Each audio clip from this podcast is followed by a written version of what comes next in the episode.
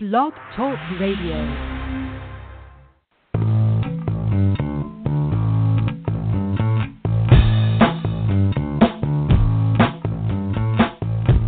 Welcome to New Human Living Radio Show, bringing you powerful interviews to awaken the power in you. Learn more at newhumanliving.com. And now, your host, Les Jensen. Hello and welcome to the show. I'm so glad you chose to join us tonight. I think we're in for a very powerful conversation.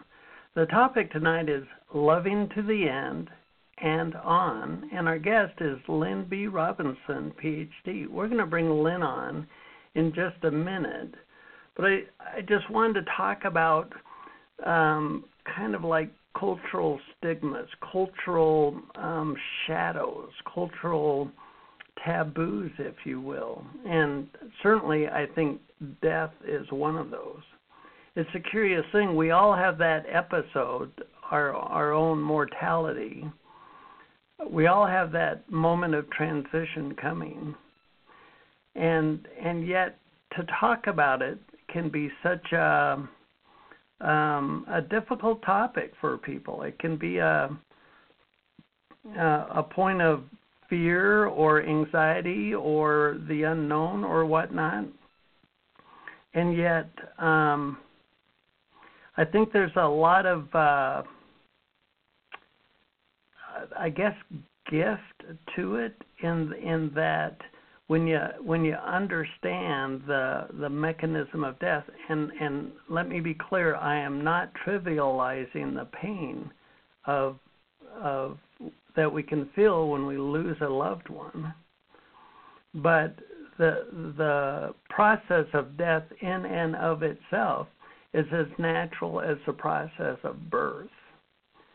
And and so to kind of peel away the, the dogma, the stigma, and give ourselves permission to, to just talk about it. I mean, you you can listen to this episode with no skin in the game and uh, um, I'm just curious to see where this goes. I'm delighted to have Lynn as our guest tonight. Um, I mean, imagine if we were to imagine a book of love stories that is actually a book about dying.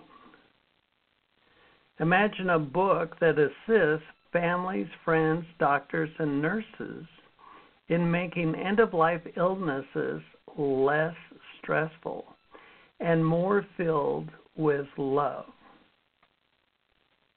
In Lynn's book, Loving to the End and On, A Guide to the Impossibly Possible, she, she combines both of those into one. She uses her skills and experiences as a business professor, management consultant, hospice volunteer, intuitive, and after death communicator to weave exceptional, intimate, complex, and physical end of life stories with transcendent possibilities. I think we should get right to it. Join me in welcoming Lynn to the show. Lynn, I'm so delighted you're joining us tonight. And I am so glad to be here, and I'm so grateful to you for this opportunity to just talk about the thing that we, we're all going to face. We all do face. We have it with loved ones. You and I had spoken before, and we're talking about how difficult it is sometimes when it's with a child or with a baby. And frequently, they're really more tuned in than we are, and um, find, you know, normalcy in what we dread, many of us dread it. I mean, I've had a really long, wonderful life, and so I'm not looking forward to leaving this physical plane. But on the same token, I am looking forward to moving on and and still being available. And it's uh, it's an exciting thing to to think about. Really, I've had so many wonderful opportunities to um, bring messages to other people. You know, Les I don't know how this happened. I mean, you just said, you know, I've got a doctorate in business. I've been a, a business professor. I've chaired a, you know, a department. I've run an MBA program. I've been a consultant for everything from mom and pop shops to Fortune 500 um, companies. I've spoken to groups in various countries around the world, and not about death and dying, um, in those instances, that's been a shadow part of my my life, I suppose. Twenty years ago, I wrote a book called "Coming Out of Your Psychic Closet: How to Unlock Your Naturally Intuitive Self" because I had been using intuition all of my life and wondered why more people didn't. And interspersed in all of that was the the times when I would get messages for friends from their loved ones, and then how figure out how am I going to deliver this. I mean, I don't even know if this person believes that you can communicate when you're no longer in a physical body, and um, so it you know sometimes it can be tough. I remember a really good friend and colleague of mine had lost his wife to cancer. And I was floating in a swimming pool trying to unwind and relax and began to see things in a cloud. And they began taking shape and I realized I was looking at his wife. Well, it's not like really looking at her physically. I mean, I have to be honest about that. But I mean, I got the the sense that I'm I'm seeing his wife and then I, began seeing objects that she was obviously showing me and one of them I had a really really hard time getting, and I finally did. And when I got out of the pool, I thought, you know, I've got to tell my friend about this because he's grieving so much. But how do I do it? And I, you know, finally worked up the courage and and told him what had happened. And at first, I described the item that was hardest to get, and then the others. When I finished all that description, he said, "Well, Lynn." I want to tell you about the first one, but nobody knows about this but my wife and me. It was a secret between the two of us.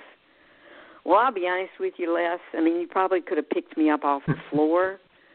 that and and I'm thinking, is this mental telepathy? Did I really pick this? I mean, why in the world would I? At any rate, so long you know, move on. Um, he shared that with me, and then he said, "But you're going to have to tell my daughters about the other stuff because I have no clue what those are." And I said, I can't do that. I don't even know if you know what they feel about this. And he said, Well, you're going to have to do it. I can't. And with that, we were sitting in his office. There was a knock on the door, and he opened it, and it was her, his younger daughter. And he said, I got to go, but Lynn has something she wants to tell you. Putting you on the spot. He absolutely put me on the spot. So I told her the story, and of course she burst into tears and she's crying. And fortunately, he had some Kleenex on his desk because we're still there in his office, just the two of us, and he's gone. And we're hugging and crying. And then she said, "Well, I can I can tell you what Dad didn't know." And she began explaining to me the other things that I had seen, and there were things that had belonged to herself and to her sister. And stuff you know their dad wouldn't have even been conscious of. Maybe doll clothes or something. I don't even remember anymore. And sure. so then we hugged and you know she said why can't i talk to her? And she i said well just do. Just talk and maybe you won't hear her but she'll hear you and we hugged and smiled and it was really once i got over the fear of of telling it to to them and they got over the shock of hearing it it was a really wonderfully intimate moment of time for all of us. And that's the kind of thing everybody can have if if if they'll just open up to it. Sure. I mean, you talk about your uh, academic uh, accomplishments, and then you talk about writing books about psychic abilities and and dying. There seems to be like two sides of a spectrum there. I mean, how was it for you to to um, become an author with these topics and yet still have um, momentum in the academic community? Well, I am retired now from the academy. Well, that well, I'm actually still on a committee at the university, but I'm I'm an, I'm a professor emeritus, so I'm not really there on a regular basis anymore. But um, you know, Les, you said it's the opposite ends of a. I think it's a continuum, and I've just learned to live maybe a, along a more extensive continuum than some people open themselves to. And so, I guess then the question would be, well, how do you do that, and and how do you open yourself to communication from loved ones because I mean all of us. I miss the I miss the people who are gone from their physical bodies in my life. Um, I just had a birthday recently, and I had one of my dearest friends. In fact, it's chapter one in the book. Um, that we were born two days apart in in a hospital, and we went through his her, her husband's death together, and then not too long thereafter she died and we were supposed to live to be in our 90s together. Both of our fathers had lived to be in their 90s and we had often joked about that but she's she's gone now. And so how do you how do you open yourself up to communication and and to me you just have to relax and allow yourself to think well maybe what i thought was just my imagination wasn't my imagination. And then next time, pay more attention to it. Um, people find messages in all kinds of ways. Sometimes it's they had joked with one another, you know, if I die before you, I'm going to make sure you every time you look down at the pavement you're going to find a penny. I actually know that's happened to a friend who found pennies constantly for a short period of time after somebody died. There's a, a story in in my book, it's a little brief paragraph, but about a mother who told her daughter, um, you know, when after I die, I'm going to come back as a, a bird. It's a specific kind of bird. The story's in the book. Um, and you'll see me in the trees outside of my house because I've always loved that bird. So after she died, the sister actually was cleaning out the house and looked out the window, and there was not just one, but a whole group of birds in the tree. And she remembered that mother's story and was, oh my goodness, maybe it is mom. And now she and her sister both believe it was, and it's and they cherish that. Can I prove it? No, I can't prove it, but I can prove that it expands the capacity to continue loving. And that's right. the really big part is that the love never has to leave and can really continue to be experienced in visceral ways, not just in memory. I mean, I'm getting goosebumps as I speak to you now. Um, it's there if we want it, and claim it, and even look for little signs and symbols and um, and in dreams. A lot of times because when you're dreaming there's a you've got different brain activity going on than when you're concentrating in, di- in different brainwave frequencies. And and so sometimes things seep through. For those people who can't remember what they dream keep a pencil and paper by your bed and jot down a few notes in the morning to remind yourself it, a lot of people find that really helpful Sure. I don't know if you've well, ever experienced that, but it well, can you know be very the helpful. the the you know leaving pennies on the pavement or birds outside the window. Um, I think our our loved ones um, know perhaps um, what would work and what wouldn't. Like for myself, when my mom passed, which was boy 30 years ago, at the time I wasn't metaphysical at all. I wasn't I didn't even swim in the pond. I was a television transmitter engineer and I didn't have any wherewithal to even think outside the box.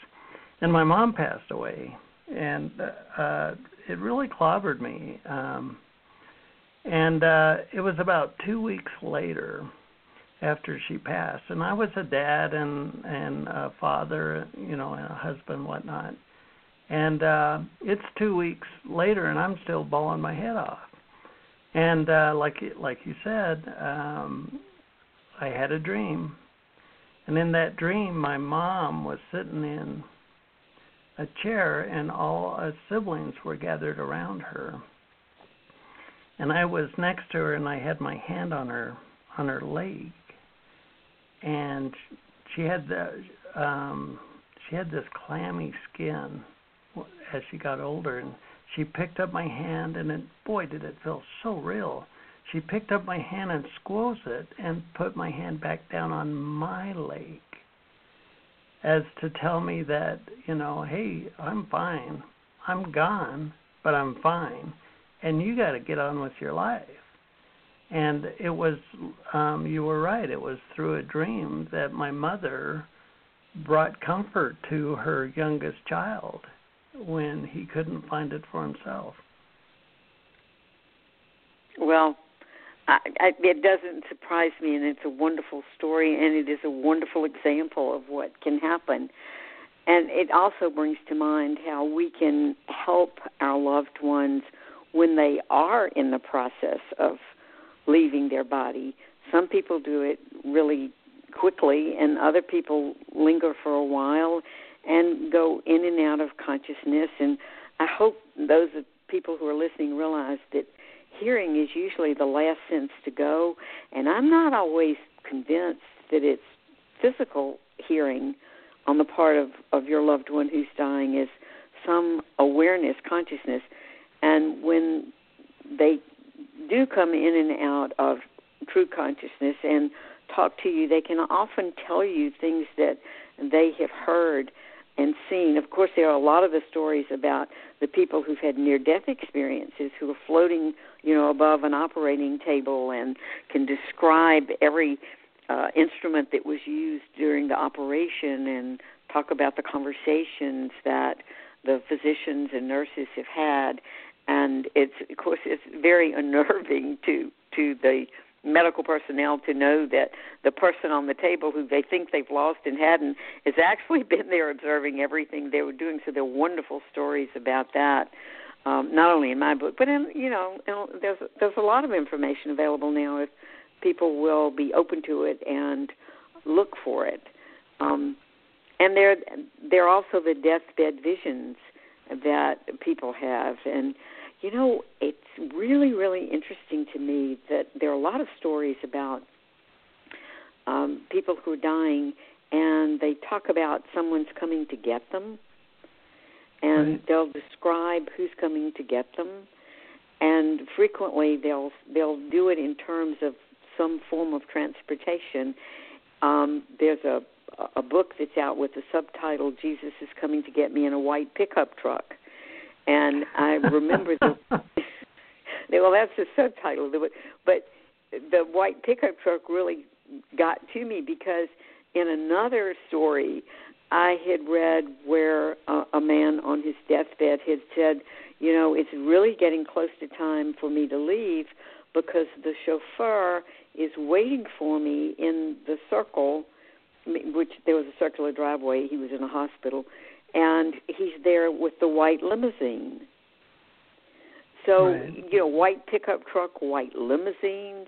The people who actually see trucks and cars generally see them as being white, and I don't know the answer to that. I don't know why, but it's it's throughout the literature. You read that of the stories of other people. I just I find it fascinating without being able to explain it. But they seem to know when someone's coming to get them. And of well, course, you know, they also talk, they they talk the, about the people who are in the room with them. Um, I had um, a relative um, call me. Well, actually, a relative of a relative. She wasn't directly related, but someone who was related to me. Her grandmother kept, you know, saying this. This person who sits in the chair in my room every night and I don't know what she wants. And my, I mean, it's an indirect relationship, but anyway, the, the person closer to me said, "Well, I don't know what to tell you about that. You have to call in." so right, yeah. So, so we we called and I said, "Well, is this person bother you?" "Oh no, this person's very nice. They just come and visit every night." And I said, "Well." Enjoy them. That's a good thing. And yeah, you, you know, wasn't, wasn't too long that she died after that. In the medical profession, I mean, death is a, a, a pretty common thing in hospitals, and if you work in a hospital, you you're in the presence of people who are transitioning, Absolutely. and, and even their loved ones. So So, what would you say to uh, the medical practitioner, a doctor, a nurse, whatever, that doesn't? I mean, maybe they've started to experience some of this, and they don't quite know how to.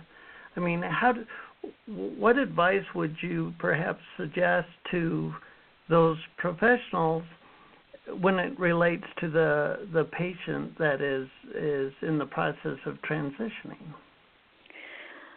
Be open. That's the stride, regardless of your own personal beliefs, regardless of how steeped in science you. are. I, I like to tell people suspend your your disbelief. If you don't believe this is possible, suspend your disbelief and be there with the patient be there with what that person is experiencing and support them. Some medical people are amazing about doing that. Not not all of them um turn away from it and I think a lot of times it maybe it has to do with their specialty um and how close they do get to that. Even some medical people are are afraid a little bit I think of death. Um but again, it's just be with the person and listen. Don't contradict. Allow that person to have the experience. Um, I, I can hear people in the back of my head saying, "Well, what if they're hallucinating? What if it's that we've got the wrong drugs and so forth?" Well, okay, that may be a possibility. Check it out, however you need to check it out, but allow the piece, person to feel loved. If the person is having traumatic things happen. And I've only been told one story ever by someone who had a traumatic experience in a near death experience. And it it was a, a very striking one um, that this um, person had a near death experience and felt cloistered and clobbered and so forth and and was in a dark tunnel and got scared and finally said asked for help reached out and asked for help. And the moment he reached out and asked for help, the darkness got a little less so, but it was still a dark tunnel. And that was repeated two or three times. And finally, this person had an expression towards the deity in which he believed. And all of us have, in, depending on where we are in the world, we have may have different faith traditions. And so he called out in the name of his faith tradition and when that happened, the dark tunnel disappeared and he experienced lightness and joy and moved on into a whole different uh, sort of experience. Um, and, but then he was revived because it was a near death experience and he was um, brought back to consciousness and his heartbeat was stimulated and his pulse came back again um, but he clearly remembered all of that that happened. It changed his life. It changed his life. He became much more oriented to helping other people and to being grateful for the time that he has still in this body and to the work that he needs to complete um, for himself and for others. And by work, I don't necessarily mean it's all spiritual. There may be actual physical things that he needs to accomplish and things he can provide for other people. That's the only negative one that anybody has ever told me. Uh, I do think sometimes people get what's called trapped in a space, and um, medical personnel need to to help people move on uh, and allow them the um, personal bandwidth to do what they need to do. And if they don't want to believe it, to at least honor the experience that's being told to them. So that's what I would say. And I would add to that if you don't know a lot about this subject, then start learning. And my book's a great book to start with. In fact, as long as I get to say this on your radio show, thank you very much. There are chapters in the book that are not just about near death experiences and deathbed visions and talking to people no longer in their physical bodies. There there's also some information about um, treating people more effectively in in stages of life and ways one can communicate. I I can't help but bring a little management um idea here and there into the book, and some specific communication techniques and ways to think about communicating that are brought into the book. And also at the end of the book, there's a tremendous resource section if somebody wants to learn more in any one particular area of the information that I talk about in the book.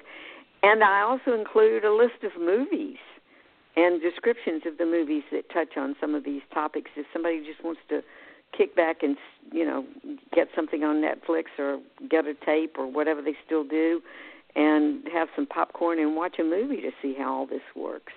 Um, it's that's easy to do. You know, it's fun too. Well, so what would you say to um, an individual that's coming up against their own mortality in the sense that maybe they've been diagnosed with a, a, a terminal disease and and they've basically been told, you know, you're on your way out. It's only a matter of time. So often we can kind of totally ignore the topic and then sometimes it gets thrown in front of us in very blunt ways. Uh, how can an individual themselves who are uh, approaching their own mortality, um, what would you say to them as far as the process of dying?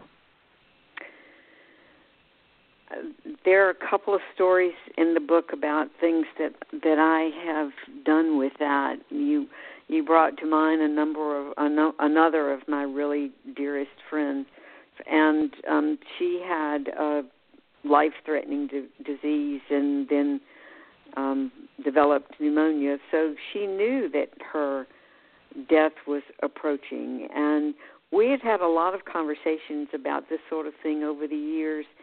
And when she found out um, how sick she really was, she was able to say, I can go now.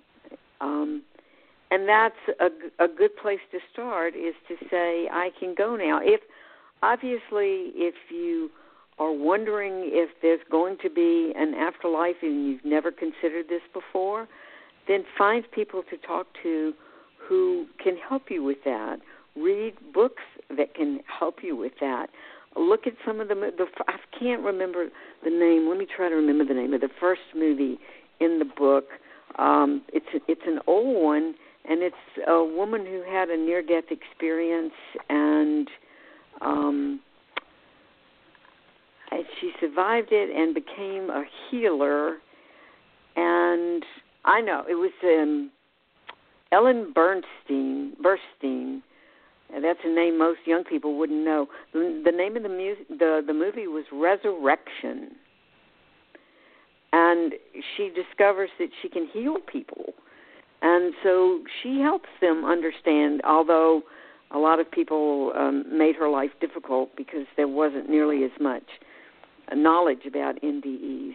So I I would say, in addition to reading, if you can find a local group that um, is a compassionate group or is a near death experience group or an after death communication group. And um, there are websites now where you can get that kind of information. Uh, International Association of Near Death Studies has a tremendously good website where you can access a lot of information and you can read stories there if you don't want to read a whole book. They have stories of near death experiences. Um, there are conferences. There's an, a conference that's going to be in Orlando in November called the Afterlife Conference. I personally know the the woman who began that conference because um, her, she had a son die. He was eight or nine years old when he died, and he began talking with her after his death, and she had to learn to do something about that. She has since become a hospice chaplain, and she has started this afterlife conference. And her conference has wonder. It'll be, as I said, in Orlando. I think it's in um, in a couple of months, and you can look it up. The Afterlife Conference. If you if you use internet, you can look it up, and that's a great opportunity. The um, International Association of Near Death Studies has a conference every year. You can attend that and meet people who have actually had these experiences. I mean, it, you said, you know, what if somebody's been diagnosed? I guess if it's a really quick um, expectation, like, oh my goodness, we've just discovered you have whatever, and you've got three months to live. Well, first of all, that doesn't necessarily make it three months. But right. in in that instance, you can't travel to the meetings, but you can certainly look it up and seek out local people. Ask somebody, do you know anybody? I get phone calls from time to time from people who said, so and so told me to call you, and is it okay if you just talk to me?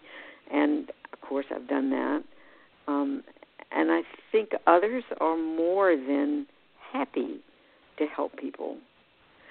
On the other hand, there are some folks that are not open, and unfortunately, some people are members of churches or other organizations that say this can't be and are not open to it. I do remember years ago in our our local IONS group, and I started that not because I'm a near deather, I'm not, but I was just empathetic with them because I talk to people who are no longer in body, so I can I can understand what happened with the near death experience, and I wanted people to have a place to go. Well, at any rate, this one young woman came, and um, her family did not accept what had happened, and she was very unhappy about that.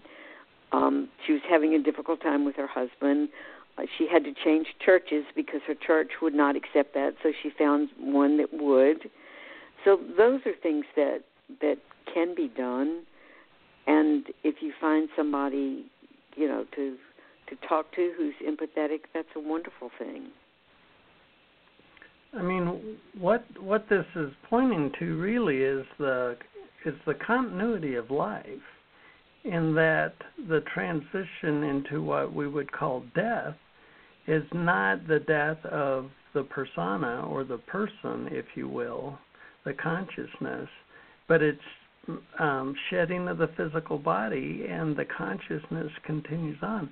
That that continuity, I think, is might be the some of the uh, conscious or unconscious fear that people might have towards death. In that, well, when I die, I'll be gone, and and that that sense of mortality kicks it on. But what you're really talking about here with really countless examples is well there's a continuity of consciousness. It's not the end of the game so to speak as far as the essence of who you are. What do you think? Well it certainly seems to go on in not only to go on but be able to interact with other conscious beings and um that's the the beauty of it. That's the the um, the healing part of that, and that's the the softer part of that. If you if you wanted to say life starts and stops, I mean, just go backwards, Les. Where does it really come from? You know, the, the sperm meets the egg. Come on, give me a break. Um, that's the physical stuff. Where does the consciousness come in? And there are all right. kinds of there, there's a lot of information out there about that, and there are books written about that. That's not my forte of writing, but there's a lot that you can learn about that also, and whether or not you know that consciousness can weave back and forth through in in many different ways. But um, yeah, it is a continuity of consciousness, and um, my my focus has evidently what I've been drawn to, what I'm here maybe to help myself and others do is be aware that death is not an end, that um, it's an opening of a different sort, and that it sometimes is painful to leave your body. It certainly is painful for those of us who are left behind not to be able to touch and feel. That's the thing I miss the most you know, I may be able to communicate with someone in this non-conscious, well, non-physical realm, conscious realm, yes, non-physical. But sometimes I actually miss the physical touch. I actually, but even there, some people smell perfume and It's the perfume or the aftershave of the person they love. Uh, I even know people who have felt the presence of someone uh, in bed with them, a, a spouse who is no longer in their body, but they felt it. I've, I've even known people who've awakened and there's been an impression in the pillow where the other person right. normally slept, even though there was never a body on that side of the bed. And so, right. but the well, you know the the he- impression of the head was still there.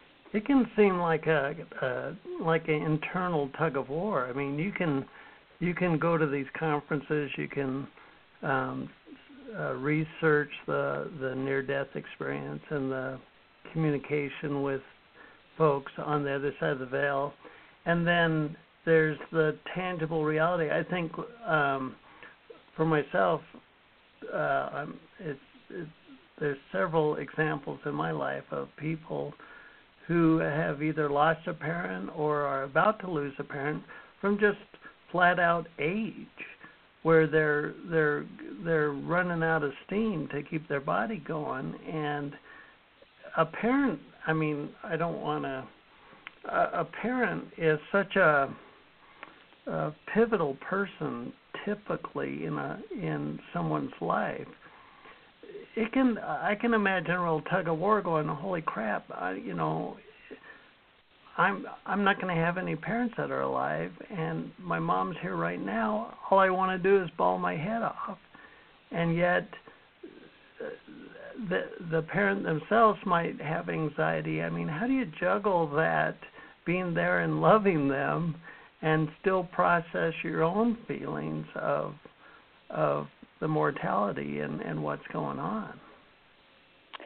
I think each of us does it our own way and sometimes you can process it with the person and talk about what's going on. It's, you know, if you're asking me, and I think in some ways you are, if you're asking me to give you a way to take away the pain, to come up with a magic salve or a magic way of thinking about loss, I'm the wrong person to ask. I don't think we can do that.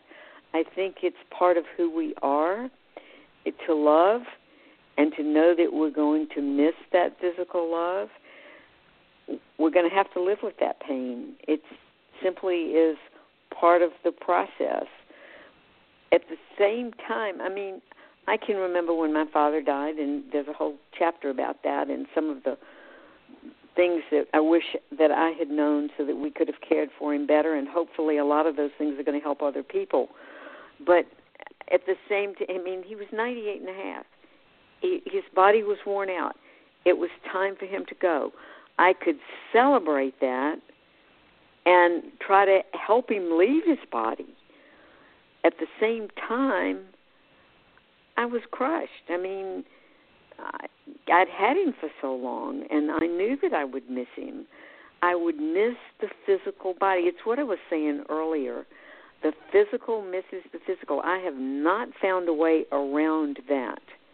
At the same time, the emotional and spiritual Lynn can connect with the emotional and spiritual being of a friend or maybe of a loved one of a friend who wants to get a message through to the living, and I happen to be the vehicle.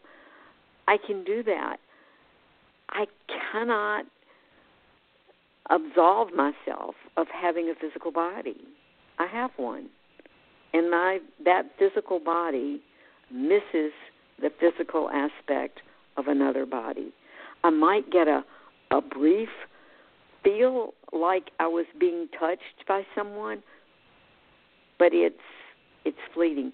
I think there's a story in this book. I really am confused as to whether it was the earlier book or this one. I think it was this one of, or maybe even of stories in both, of sometimes when I'm getting a message from someone for another person, I feel such a strong emotion. I have felt sometimes as though someone was pouring love through the top of my head. Those people who are into chakras would say through the crown chakra. That it's just this immense powerful feeling of love. I don't know a better word than love to say it, but just so positive, so filling, so warm, so special, pouring through me, it through the top of my head and into my heart, and the heart just almost bursting with this incredibly wonderful feeling. And I know it's for the other person. It's not mm. really for me. It's coming to me for that person. And on a couple of occasions, I've just said, Could I please hug you? And let's just try to, you know, heart to heart touch each other and hope that maybe you can feel some of what I'm feeling because this person loves you so much that it's I, I'm feeling as though my heart is bursting with the love. Occasionally, not very often, but occasionally the other person has actually felt it. And it is amazing, but it's still not that person's physical body. And I don't know what to tell you about that, Les. You just have to wow. be willing to let go. And and you just have to know that you're going to experience pain and pleasure. You can have both, but it's hard to just have the pleasure. I agree. I I'm not I'm not I'm not trying to coax you into some kind of disparity. The uh, um, last year, um, I lost a loved one. Um, we had started in television almost side by side. He was a brother of mine from a different mother, so to speak. Mm-hmm. And very early in our careers in television, we started working together. And over the decades, um, we did all kinds of things. And my soul had been showing me these visions of television in my future, and I just knew my my dear friend Elliot would be there I just knew it. I mean, we had set, our souls had chose this lifetime to to work in TV, and he got cancer, and he went all the way through cancer, and he he was deemed healed of cancer, and he went back home, and so I'm thinking, okay, his soul just wanted to you know wake him up a little bit. We're back in the game. Here we go. And he had a relapse, and he went back in the hospital for a checkup and I was talking to him on the phone, and we're talking about he he was an inventor. He had many patents. He's talking about a microphone design. He said, "Hey, you know what? I'll call you next week, and we can um, see how that see how the new design works." So I hang up the phone, and what I didn't know is, well, he died, and his family didn't have a funeral, and they pretty much immediately cremated him. Wow. So he was he was gone and physically. Physically, he was gone physically. That's right. And yeah. I, I, I'm not here to downplay the pain. I mean, I'm sitting here talking about the continuity of life and and blah blah blah. But my God, my God, does that, like I think you suggested, it's that physical um, plane or aspect of ourselves that, man, that that brought me to my knees. That was uh, that was an extremely painful event because it, it was so unexpected, and right. I know it was because of how much love I had for him. And and so you know, you know, I, so you worked through the pain, right? I I didn't I don't push pain away. I feel like it's there for a reason. Uh-huh. so I did work through the pain, and there was a lot of it. But yes, I did.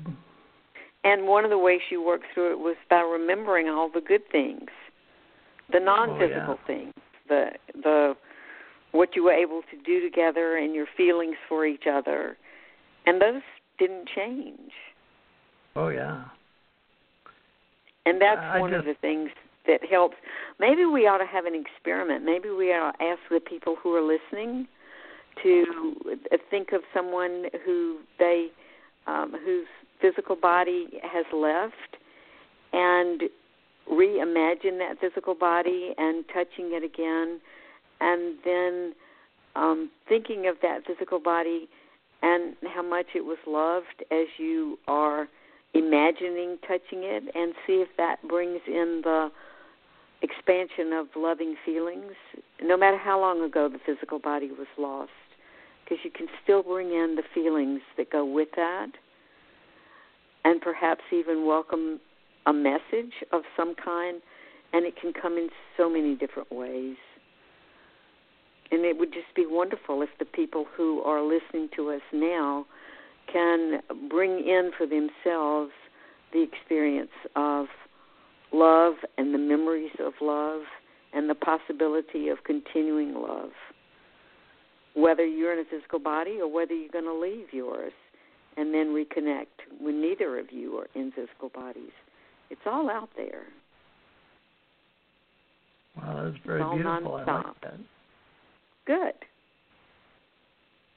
Well, life's a wonderful thing, but nobody gets out alive. Well, it's uh, we,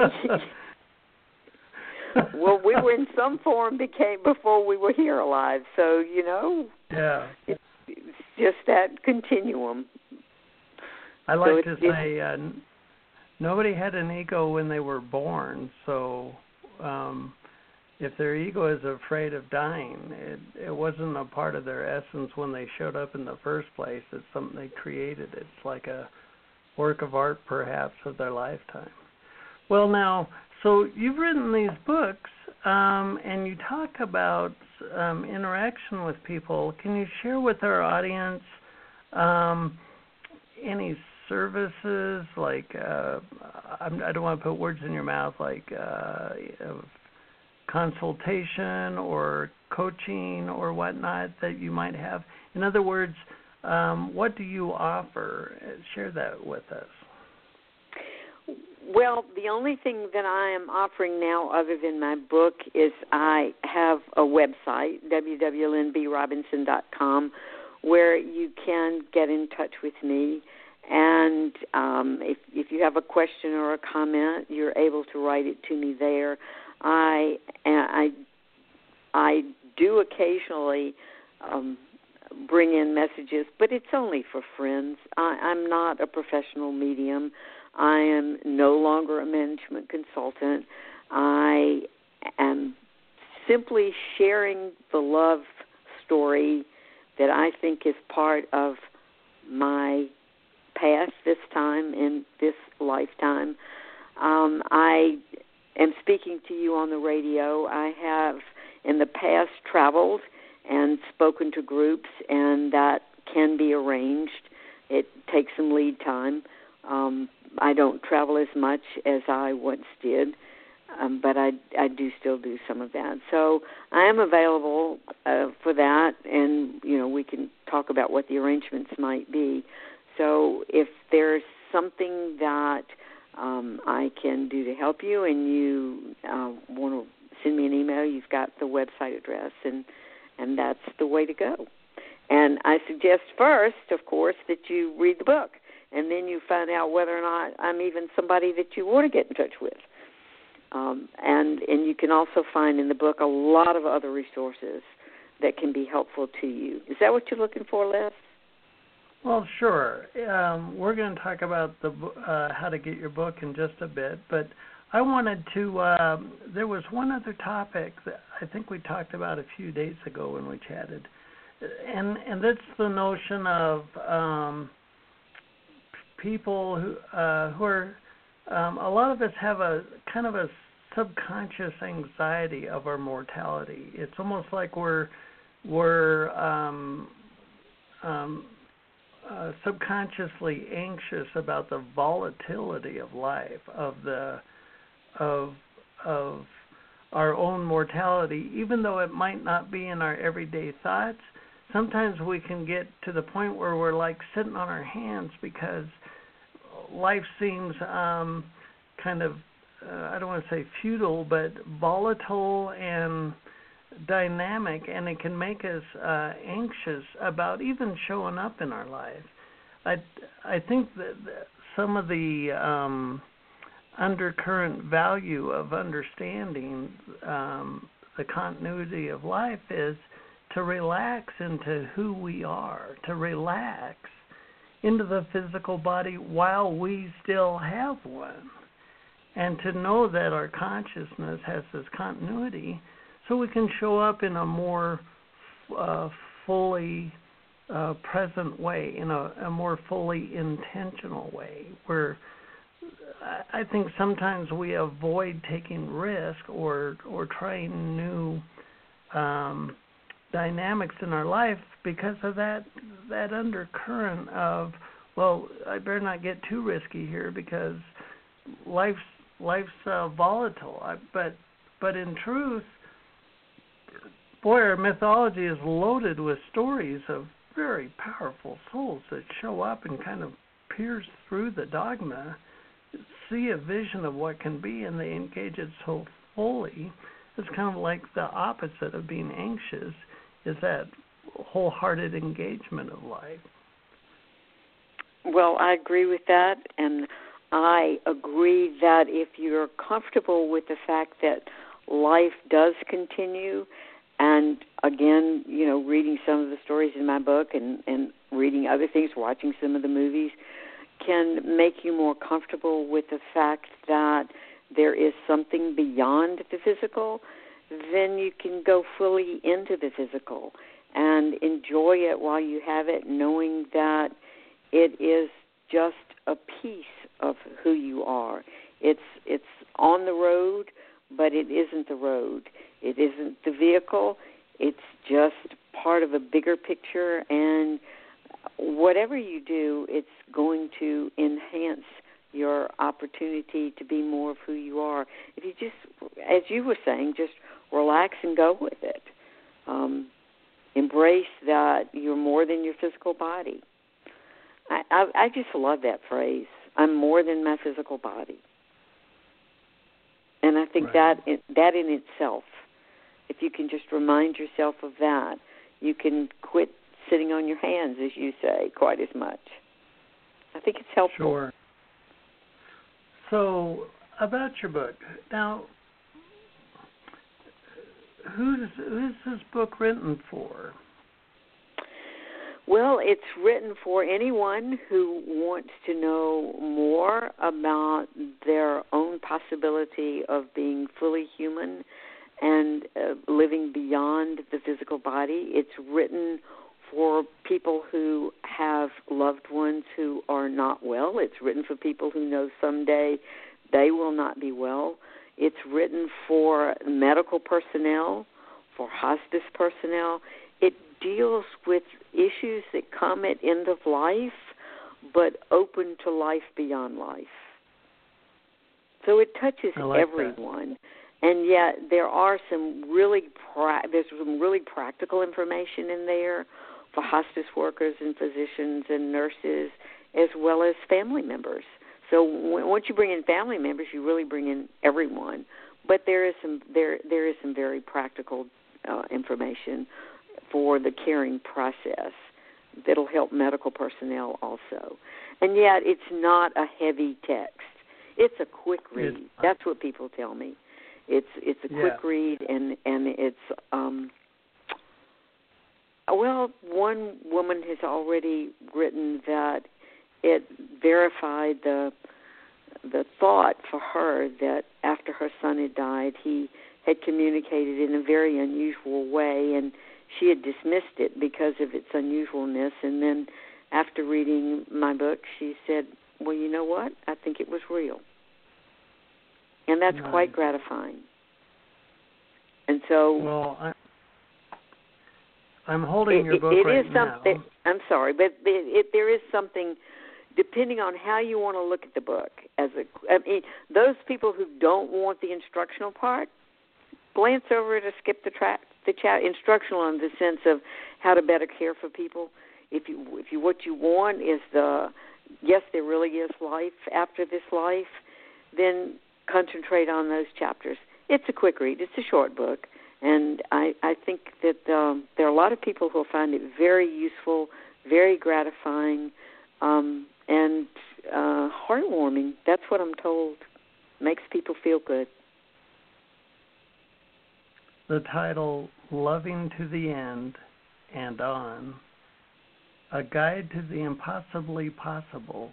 Where did that subtitle come from? A Guide to the Impossibly Possible. it came from me. um, it's kind of it's part of how I function. Uh, maybe it was uh, given to me um, in the sense of you know through one consciousness and into my consciousness.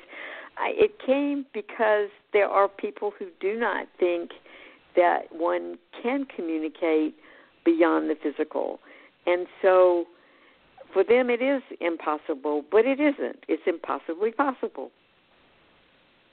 I like it. All right. Thank well, you. tell us tell us how we can get your book.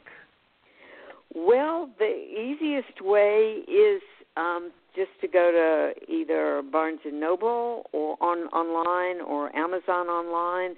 I don't know what bookstores may or may not have brought it into inventory.